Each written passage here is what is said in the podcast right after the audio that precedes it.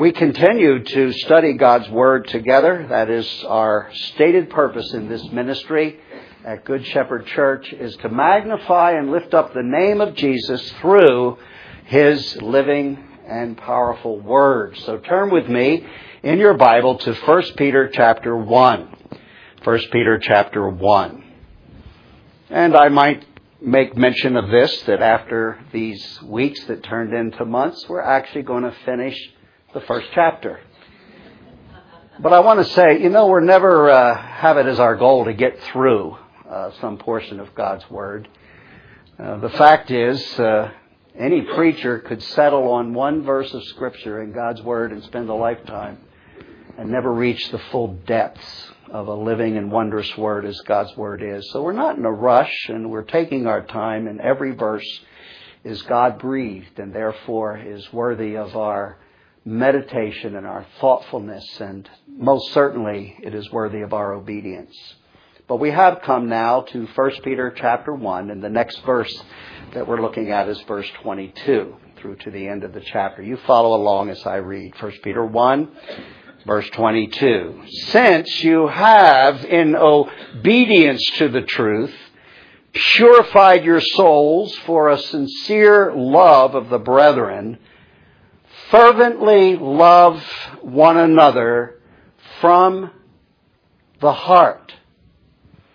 For you have been born again, not of seed, which is perishable, but imperishable. That is, through the living and enduring Word of God. For all flesh is like grass and all its glory, like the flower of grass. The grass withers and the flower falls off, but the word of the Lord endures forever, and this is the word which was preached to you. You might imagine in my role as a pastor and Bible teacher that I subscribe to any number of journals, uh, published studies that relate to various areas of my endeavor and my calling in life. I have to say that very few of them, after all, are that helpful. And of course, uh, there is no other source of information that could even come close to what God has already revealed in His infallible Word. I have a lot of books on my shelves but I keep only basically one on my desk. But in a recent contemporary journal, a full page was dedicated to collecting the responses of people from many different walks of life, age, and religious backgrounds. This month's question in that particular publication was this Does God talk to people today? If so, how? Now, I counted 15 different responses, and I'd like to give you just a few as a sampling of those responses. The question, does God talk to people today, and if so, how? Here were some of the sort of man on the street type interview answers. This person said, I think God speaks to us in some way. You just gotta listen close with all your senses. Another person responded, I believe there is a higher power, something else out there with a bigger plan. But I don't spend my time praying, wishing for things to happen. I make it happen. I do it. Another person said, God speaks to us through signs. Just today, when I was walking upstairs from the basement, I was like, um, should I shut off that light? This was a teenager responding to the uh, question. Nah, he said. And then the light flickered. So I was like, that's a sign. I had to shut off that light two more responses. This person said, God speaks to us through symbols or signs. My grandma died and my dad asked, if you can hear me, mom, if you are there, can you give me a sign? A little butterfly came and sat where he was. Now that's a sign. Someone else said, God speaks to us in everyday conversations that we have. I also think he speaks to me through my cats. Before you think I'm crazy, listen to this. One of our cats was sick and he had to be put down. Part of it was the vet's fault. So I learned that we had to change vets when our other cat got sick. So we did. And the other cat lived my wife and I say, it was a sign from God. Now, of course, we know that cat was only in its eighth life. You know, only one person out of 15 who were asked if God speaks to people today, only one person. And only after first mentioning that God speaks through traditional church history, only one person said that God might also speak through the Bible. Now, over against all of the foolishness and so much cloudy thinking, if the apostle Peter had been asked whether God speaks to us, he would have pointed us back to the Bible itself for an unequivocal answer. In fact, Peter, at the end of this first chapter, which we've just read, quotes directly from the pen of the Old Testament prophet Isaiah. Bible says God did speak in times past through the prophets. Now I want to read for you, I won't have you take the time to turn to it, but I want to read the slightly larger context of Peter's message which was based in Isaiah 40. Uh, Isaiah 40 actually begins with these words Comfort ye, comfort ye, my people, says your God. Speak tenderly to Jerusalem and proclaim to her that her sin has been paid for. A voice of one calling in the desert, prepare the way for the Lord. Make straight in the wilderness a highway for our God. Isaiah goes on. Every valley shall be raised up, every mountain and hill made low, the rough ground shall become level, the rugged places a plain. And the glory of the Lord will be revealed, and all mankind together will see it. Now listen carefully. For the mouth of the Lord has spoken. A voice says, Cry out. And the messenger says to the Lord, What shall I cry? And here comes the words from God Himself. All men are like grass, and all their glory is like the flowers of the field. The grass withers, and the flowers fall, because the breath of the Lord blows on them, surely the people are grass. The grass withers and the flowers fall. But the word of our God stands forever. Now the New Testament Peter rightly interprets the Old Testament prophet and is filling in all the blanks, as it were. The comfort ye, comfort ye of Isaiah is a message of the gospel. Good news is about to follow.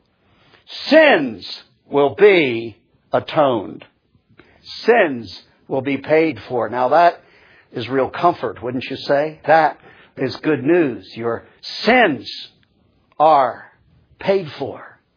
Isaiah is really saying that the Messiah Redeemer will come.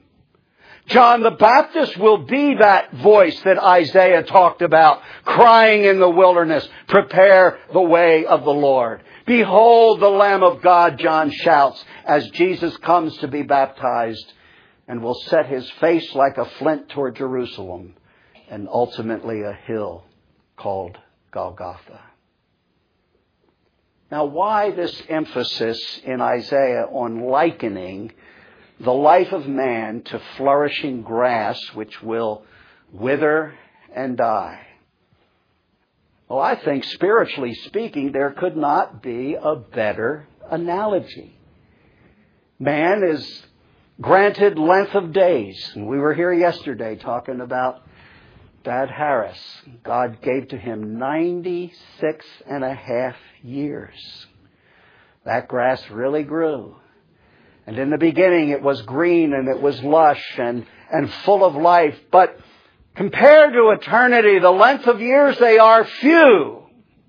Because, as Isaiah says, the breath of God blows and man is swept away like so much straw in the wind. So it raises the question if a man is to endure the blast of God, the judgment of God, if he is to live again, having died a first death, it must be something that comes outside of man's frail and fruitless existence that will bring eternal life. A living and abiding growth cannot be found intrinsically in the grass which flourishes but then quickly fades. And that something both Isaiah and Peter declare is the word of the Lord which endures how long? Forever. Forever. Does God speak to people today? Oh yes. In fact, it is God speaking through His eternal Word that causes a sinner to be born again in the first place. Based upon what Peter declares and in the rest of the Bible, let me say, were God not speaking today, are you aware there would never be another soul converted to Christ? He must speak the word to the dead in trespasses and sin and say, live. Just as on that day, a man buried for three whole days, Jesus must speak the word, Lazarus, come forth, or Lazarus would still be in that grave. If God is not commanding salvation by speaking the gospel into the heart of people, then I say let's call all the missionaries home. And by the way, don't feel like you need to fret another moment about witnessing to a neighbor, family member, or friend unless God is still speaking life into hearts. Read again verse 23 here of 1 Peter 1. You have been born again. How? Not of seed which is perishable, but imperishable. Can't be found in man. Nothing imperishable is found in the blade of grass. It will wither and die. But that which is imperishable, that new birth comes, Peter says, through the living and enduring Word of God. That's why the life we receive from Christ is called everlasting. It lasts as long as His Word lasts, and His Word endures forever. Now, if you believe, and I hope you do, that faith is a primary issue when it comes to salvation. I hope you believe that a sinner can only be justified by faith in the sight of God. But I want you also to realize this that saving faith cannot come from a fading, withering blade of grass. No. Now I want you to say it with me once you realize what familiar verse of Scripture I'm about to quote. You finish it with me. And listen carefully as we do this. Faith comes. Not inside there, see. It comes. Faith comes by hearing, and hearing by. There it is. There at the close of verse 25. This is the word, Peter says, which was preached to you. The gospel is the power of God unto salvation. The gospel is God speaking life-giving words, and our task is what? To sweetly echo the gospel call, these wonderful words of life. Now see, you and I can only talk about what? We, we may be privileged to lead someone to Christ, right? But only the living seed of the Word of God in the mouth of the living Word, Jesus Christ, can be the one who out of that grants eternal life. Jesus told us in a parable form how a sower goes out to sow and how the seed falls on all kinds of soil. And he explains the parable of the seed and the soils by telling us that the seed is the Word of God. It is not grass seed, such as our natural life. The seed of the Word of God is life-giving seed that neither fades nor withers, whose fruit, by the way, is eternal life. Uh, I want you to turn with me to a, to a complementary text for just a moment. Keep your place there in 1 Peter 1 and turn over to Hebrews chapter 4. Hebrews chapter 4.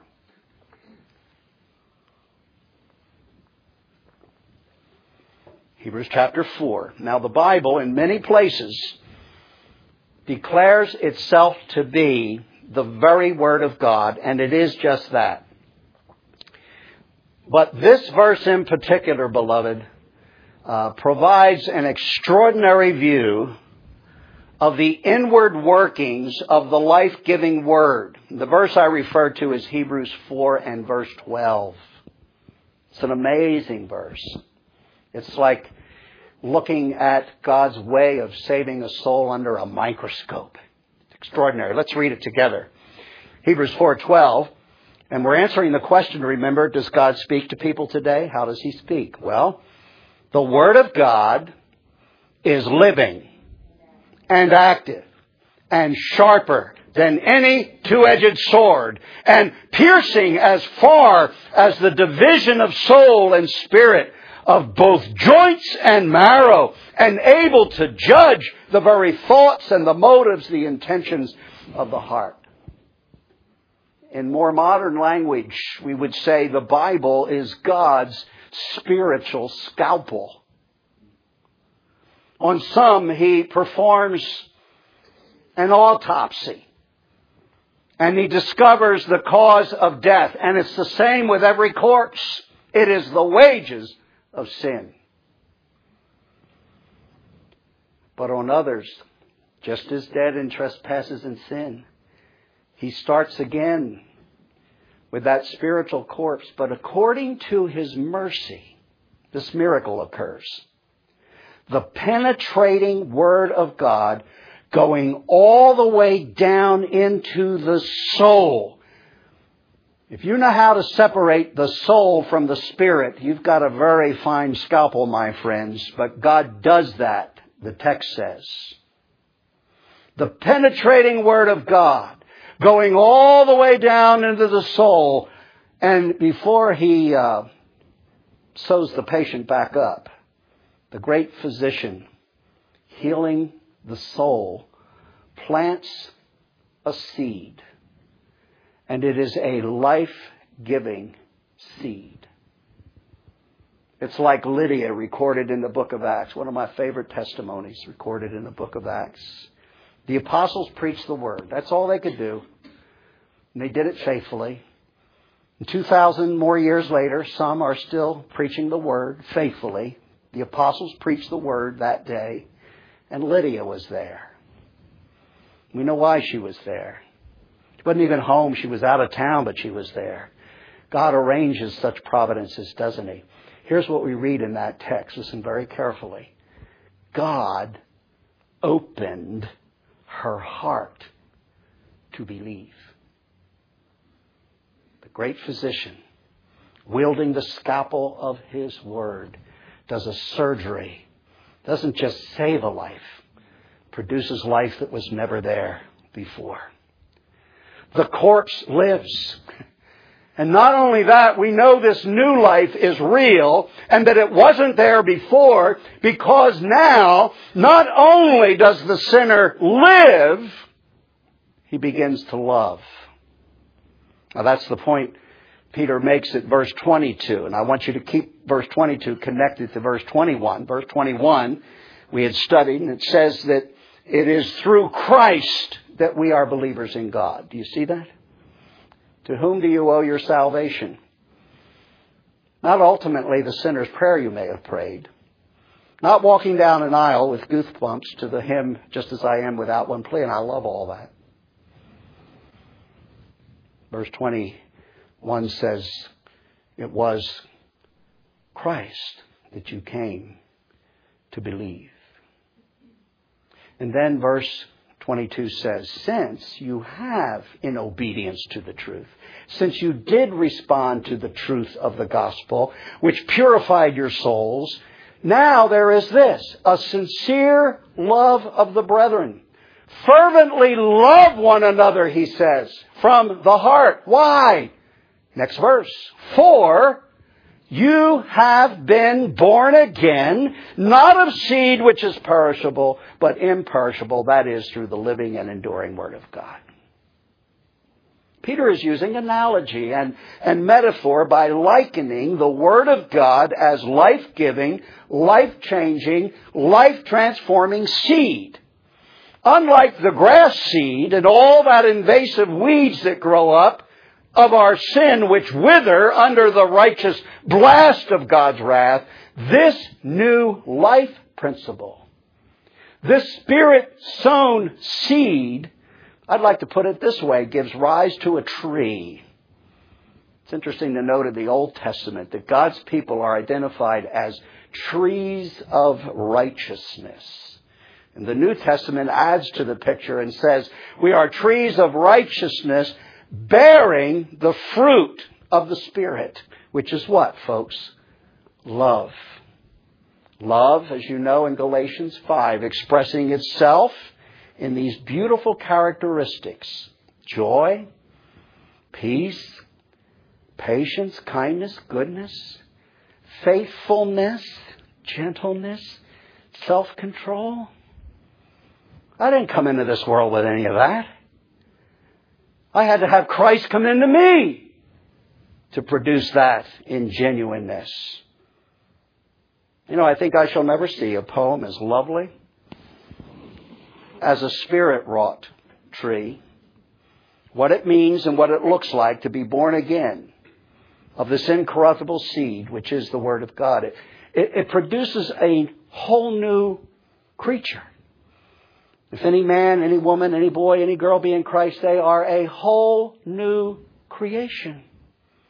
And this new creation begins to think and to act biblically because the Word itself is in the being. And over time, the miracle of the gospel begins to actually take form in the life more and more. That redeemed sinner begins to look like Jesus himself. It's an irresistible life that grows out of this living seed.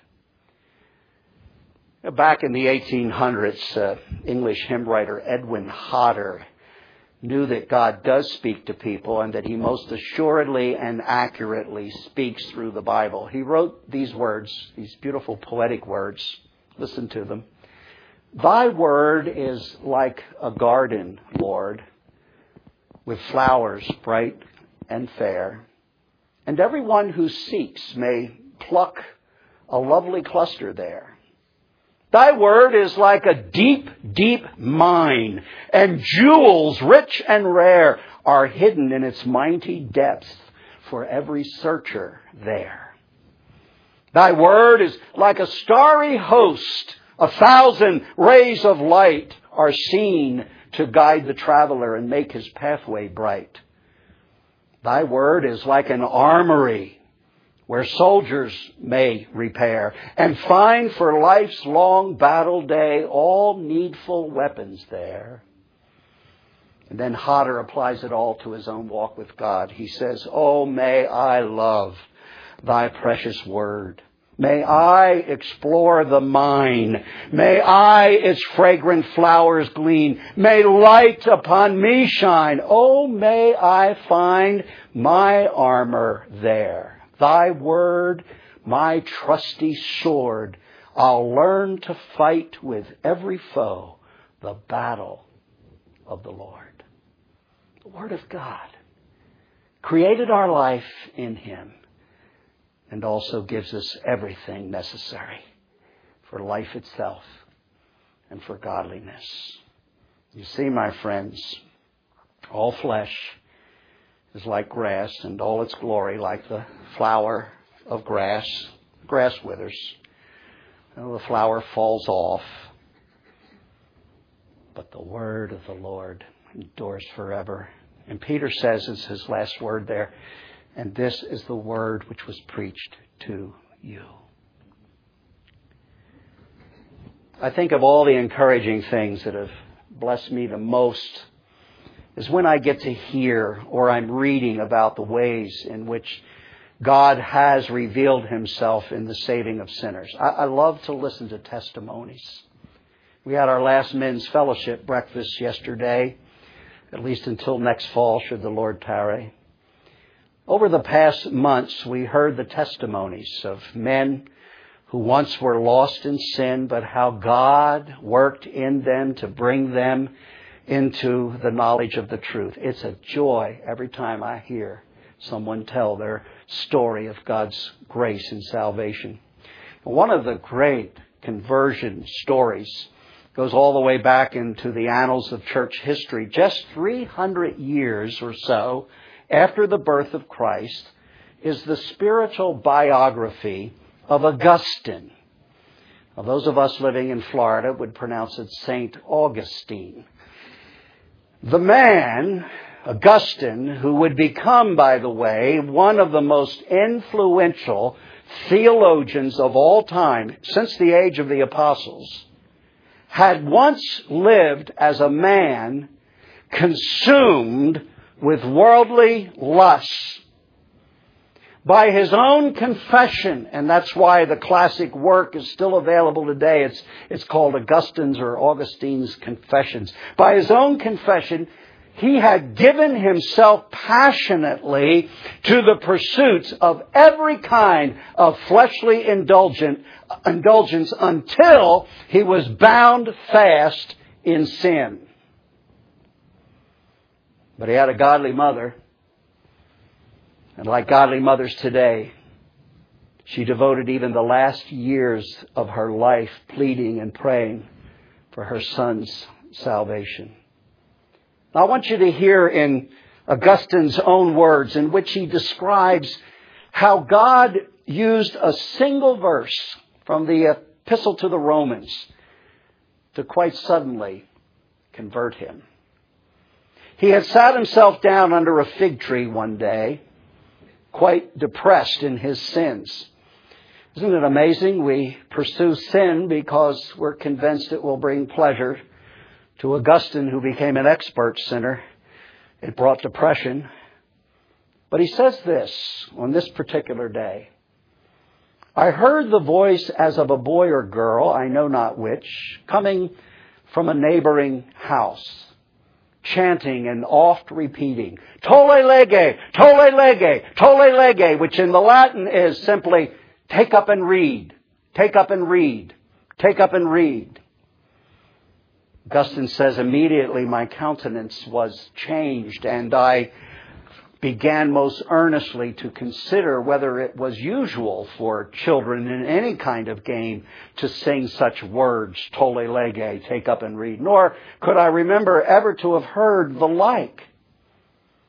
So restraining the torrent of my tears, I rose up, interpreting it no other way than as a command to me from heaven to take up and read, to open the book, to read the first chapter I should light upon.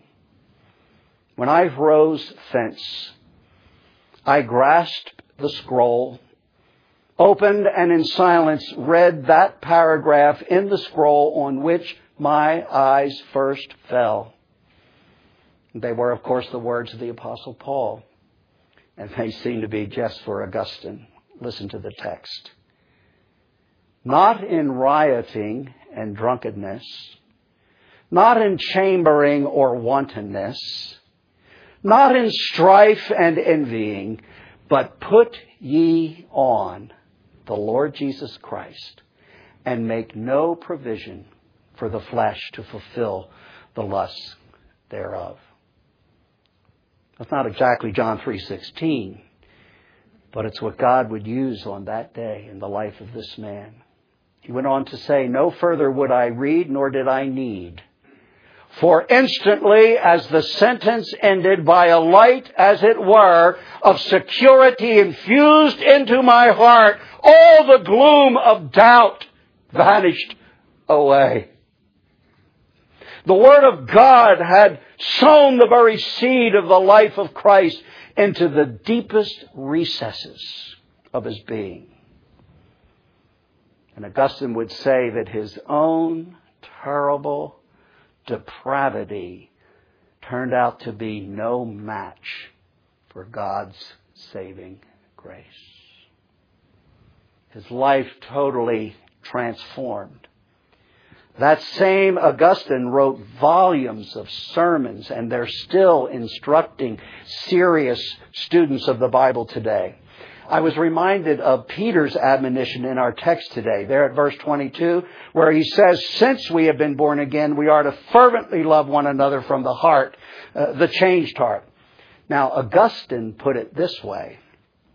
As we go about our ministries, he's talking about life within the family of God, the body of Christ. He said, as we go about our ministries, disturbers are to be rebuked, the low spirited to be encouraged, the infirm to be supported, objectors confuted, the treacherous guarded against. This sounds like most churches I know about. The unskilled taught the lazy aroused, the contentious restrained, the haughty repressed, litigants pacified, the poor relieved, the oppressed liberated, the good approved, the evil put up with. And then he ended this way as he described the average church. And all are to be loved. They are all to be loved the source, the life giving Word of God, the fruit, the love of God shed abroad in our hearts, spilling out even to the most difficult among us, even me.